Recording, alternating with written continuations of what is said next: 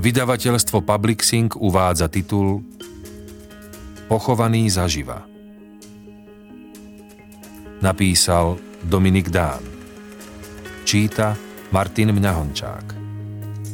Nahrávka vznikla na základe predlohy publikovanej knižne vo vydavateľstve Slovart v roku 2019.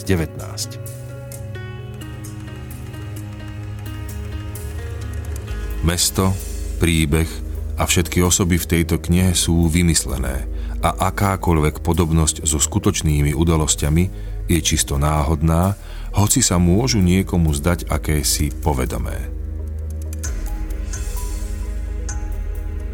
Tam parvus nemo qui nocere nequeat. Nikto nie je taký malý, aby nemohol škodiť. Rímske príslovie. Venujem Euke a Iliovi Vajglovcom.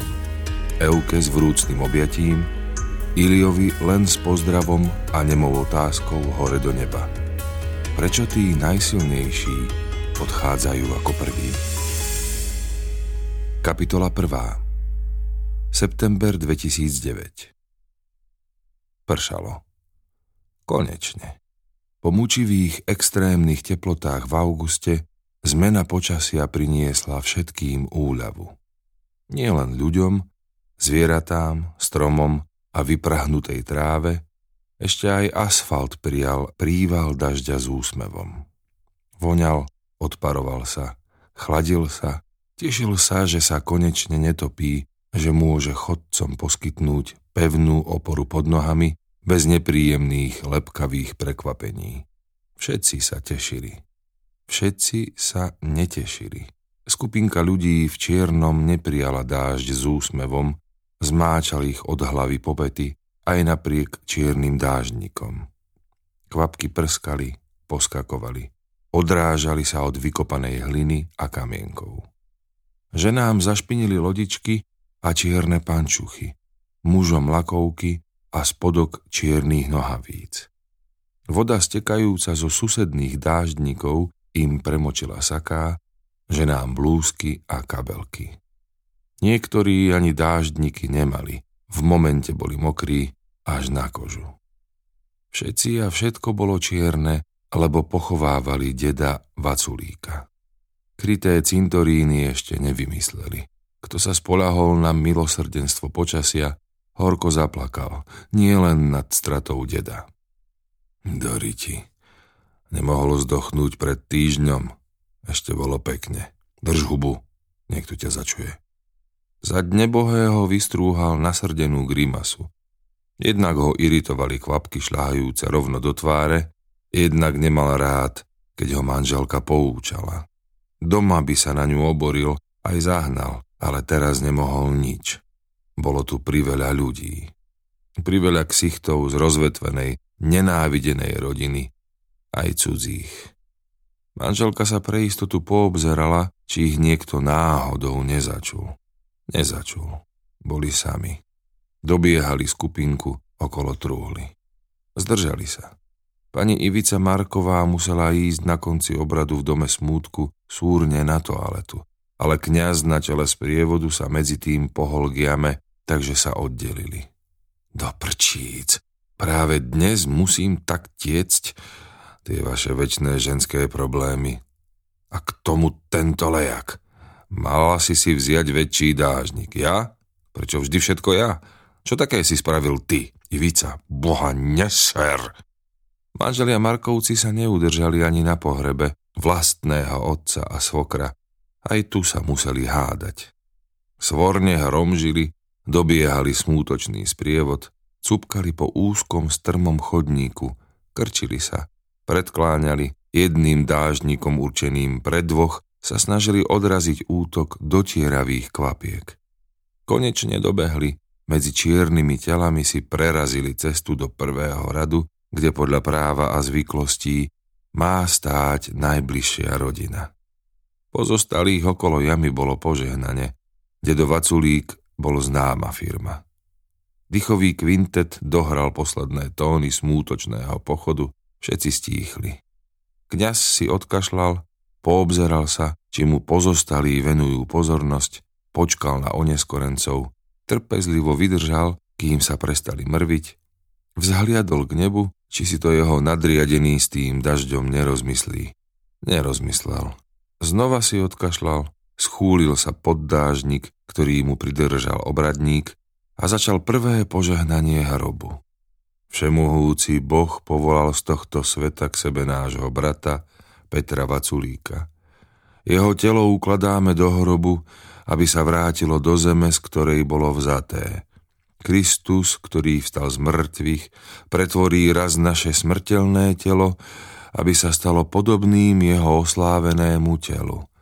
Preto odporúčame nášho brata Petra Pánovi, aby ho vzal do svojho pokoja a aby jeho telo vzkriesil, keď príde deň posledný. Pozostalí pozorne počúvali, žmolili si zopeté mokré ruky, gánili do zeme. Nie všetkých kňazové slová zaujali. Na konci smútočného davu dvaja deduškovia šeptom diškurovali. Hovno mu bolo. Ešte začiatkom leta ma oškolbal o 7 eur. V Mariaši? A v čom inom? V Mariaši však nič iné ste ani v poslednom čase nerobili. A čo sme podľa teba mali robiť? Sme dôchodcovia. Čo také podľa teba robia dôchodcovia? Hoci aj v poslednom čase? Dobre, dobre, však už sa nedurdi. Toľko som zas nepovedal. Radšej mi povedz, prečo zomrel. Prečo, keď bol taký čipera, že ešte pred pár mesiacmi ťa ošklbal v Mariáši? A viem ja, ja viem, lebo ho rodina vysáčkovala z bytu do domova dôchodcov. Zomrel zo smútku, zo žialu za svojim bytom, za ulicou, za susedmi, za partiou. Ticho buď, neblbni. Takto nehovor. Aspoň nie na pohrebe vedie tu celá jeho rodina. Ešte nás niekto začuje. A daj sem ten parazol, však na mňa prší. A je na mňa, ale na mňa viac. A je môj. Organista, zároveň obradník, začal spievať antifónu. Hlasisko mal ako zvon, mohol spievať aj v opere. Ja som vzkriesenie a život, kto verí vo mňa, žiť bude aj keď zomrie a nik nezomrie na veky, kto žije a verí vo mňa. Kňaz nelenil, počas spevu kropil hrob aj truhlu svetenou vodou. Dvaja starci nad hrobom si pokecali, pohašterili, ponaťahovali sa o spoločný dáždnik, poobzerali sa, či ich nikto nepočuje, posunuli sa ďalej, aby nezavazali, ale aj tak nič nezmohli – Reč o dedovi Vaculíkovi išla ďalej. Aj na druhom konci pohrebného sprievodu. Ty vieš, prečo zomrel? Vraj srdce. Čo srdce? Týždeň predtým, ako ho previezli do domova dôchodcov, mi pomáhal s práčkou. Kým som stihol odkopnúť obal do chodby, zdrapol ju a preniesol až k dverám do kuchyne. Musel som na neho zarevať, aby prestal blbnúť. Potom sme ju spolu doterigali dnu a zapojili. Preniesol práčku ako nič. To bol sused. Takého už mať nebudem. A vidíš, rodina tvrdí, že srdce. Prdlaj srdce. Peter mal srdce ako zvon. Aj pečeň. Mať pečeň ako zvon nie je zase až taká výhra. Lepšie je to srdce. Mal aj pečeň, veď si nedal ruku odťať. Nie, nedal si odťať, to je pravda. Za pohárikom sa načahoval niekedy až pričasto. Čo je to pričasto? Už si ako môj doktor. Tiež ma väčšine buzeruje, či nepijem pričasto. Tak som sa ho minule opýtal, čo je to pričasto, pán doktor? Vieš, čo mi povedal? Že zdravé sú 3 deci vínka denne. Vážne? Tak to som ani netušil, ako rýchlo mi niekedy uteká čas. Podľa doktorovho receptu mi ubehne celý deň za pol hodinu. Tak, aj mne. Aj štyrikrát za sebou. Obradník organista dospieval, slova sa ujal kňaz. A teraz poprosme o príhovor za nášho zosnulého brata Petra, našu nebeskú matku pannu Máriu. Počkal, aby sa mohli pripojiť aj ostatní, potom pomalým, monotónnym hlasom spustil modlitbu. Zdravá z Mária, milosti plná, Pán s Tebou požehnaná si medzi ženami a požehnaný je plod života Tvojho Ježiš. Svetá Mária, Matka Božia, pros za nás hriešných teraz i v hodinu smrti našej. Amen. V tom momente prestalo pršať. Však preto. Už som si myslel, že to nefunguje. Vzdychol si sám pre seba kňaz. Vzdych aj kajúcný pohľad adresoval smerom hore. Dve ženičky stojace bokom pod mohutným platanom modlitba nezaujímala. Podobne ako starci, aj oni mali plné ústa starého vaculíka. A to si počula, že ho zo sveta zniesla vlastná dcéra, ktorá... Zuza? Čo Zuza? Kde je Zuza? Čo ja viem. Však až hen v Trenčíne. Či do kerej prdele sa to vydala. Do Púchova. Tak v Púchove. Nie tá Zúza, táto tu, čo ostala bývať vo vedľajšej bráne. Ivica. Ale Marka, prestaň. Prečo by Ivica, také slušné dievča, ja len čo som počula od susedov. A vieš, ako sa hovorí, bez lístka sa ani vietor, je to naopak. Čo naopak? Starý zabil Ivicu? Neblázni. Príslovie je naopak. Bez vetra sa ani lístok nepohne. Jaj, máš pravdu. Ale s tou Ivicou ženička zaváhala. Hovoríš, že také slušné dievča. Dievča už nie je dávno. Už sú to roky, čo v sukničke s vrkočmi pobehovala po sídlisku. Dievča už nie je. A či je slušné? No, neviem. Povráva sa všeličo. Nemali ho dávať do domova. Nemali. To ho zabilo. Kňaz ich štiplavé nabrúsené jazyky nepočul. Po modlitbe pokračoval v obrade. Rozpomeň sa, Mária, matka bolestná, ako si stála pod krížom žalostná, keď na ňom syn Boží a tvoj za našu spásu umieral. Pre bolesti, ktoré si tam prežívala, láskavo roduj za nášho brata Petra pred trónom milosrdenstva. Amen. Obrad sa chýlil ku koncu. Kňaz kývol na obradníka, aby zložil dážnik. Hneď bolo okolo jamy veselšie. Skoro s úsmevom predniesol záverečné požehnanie. Odpočinutie večné daj mu, pane, a svetlo večné nech mu svietí, pripojili sa kresťania. Nech odpočíva v pokoji. Amen. Súhlasilo smútočné zhromaždenie. Narad prišiel organista obradník, bolo treba predniesť záverečné poďakovanie. Nadýchol sa a pevným hlasom predniesol naučené formulky. Na záver smútočného obradu mi, vážené smútočné zhromaždenie, dovolte, aby som sa v mene smútiacej rodiny poďakoval dôstojnému pánu Farárovi za pohrebný obrad, za jeho slová útechy a povzbudenia – Zároveň mi dovolte, aby som sa v mene smútiacej rodiny poďakoval aj vám všetkým, ktorí ste prišli na poslednú rozlúčku s naším drahým zosnulým, za vaše prejavy sústrasti a krásne kvetinové dary.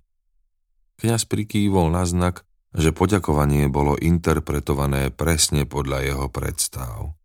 Trval na tom, aby ho obradník odcitoval doslova, veď ho sám napísal. Pán s vami, lúčil sa kňaz s prítomnými. I s duchom tvojím, odpovedali veriaci. Nech vás žehná všemohúci Boh, Otec i Syn i Duch Svetý. Amen. Iďte v mene Božom, Bohu vďaka. Hoci kňaz zhromaždenie rozpustil, nikto sa ani nepohol. Dedo Vaculík ležal v truhle a truhla bola ešte nad jamou, takže nemohol byť koniec. Ani nebol. Obradník stlačil gombík na prehrávači a cintorínom sa niesli tóny smutnej piesne Ave Mária od Franca Schuberta. Po úvodných taktoch sa pripojila speváčka, asi talianska a riadne tučná, lebo výšky vytlačila s takou ľahkosťou, až naskakovali zimomriavky. Krásne spieva. Drž hubu aspoň teraz, zahriakla pani Marková manžela. Clivá dojebná pieseň bola asi v polovici, keď organista obradník zodvihol bradu a nenápadne prikývol. Štyria zriadenci, každý pri jednom rohu truhly, čakali iba na to. Ako na sa zohli, uchopili konce lán, nadvihli, ďalší sa zohol, vybral dva drúky, na ktorých ležala truhla nad hrobom a začalo sa spúšťanie do zeme. S poslednými tónmi piesne dosadla truhla na dno. Obradník vypol prehrávač, kňazovi podal lopatku. Keď bolo sucho, stačila na hodenie hrudy zeme aj holá ruka, lenže od rána smoklilo. Vykopaná zem sa premenila na blato. Radšej použili lopatku. Obyčajnú plastovú lopatku určenú na detské pieskovisko. Žltú, veselú, optimistickú. Čierne, depresívne, pre deti nevyrábajú. Kňaz sa zohol, nabral, načiahol sa na diamu, otočil lopatkou a nič. Musel trikrát pobúchať, kým sa hruda odlepila a odpadla. Držala ako sopeľ na rukáve. Lopatku podal obradníkovi, ten, poučený, nabral radšej kameň. Bez problémov sa skotúľal a hlasno zarachotil na veku truhly. Pardon, povedal kňaz prvej cére, ktorej kondoloval. Príjmite moju úprimnú sústrasť. Organista obradník kondoloval hneď za ním. Do ruky jej vtisol lopatku ako štafetový kolík. Opatrne. Lepí. Vystríhal ju, no zbytočne. Céra videla, ako to išlo. Vlastne nešlo kňazovi. Nabrala plnú lopatku kopcom, aby aspoň niečo odpadlo do jamy. Mykla, niečo odpadlo. Podala lopatku sestre. Sestra Zuzana za otcom naozaj žialila. Oči mala plné slz, nič si nevšimla, takže urobila tú istú chybu ako kňaz. Musel jej pomôcť manžel, inak by si prilepenú hrudu odviezla až domov do Púchova. Lopatku podala bratovi, jemu sa podarilo nasypať na otca na prvý pokus. Lopatka kolovala z ruky do ruky. Dve sestry a brat s najbližšími sa postavili bokom k chodníku aby im úspešní absolventi aktu zasýpania mohli rad radom kondolovať. Kňaz s obradníkom sa pobrali po chodníku ku kaplnke. Pre nich sa obrad skončil, na dnes mali odrobené. Nikto sa nepošmikol, nikto sa nezranil, nikto okrem truhly v jame neskončil. Pohreb sa vydaril.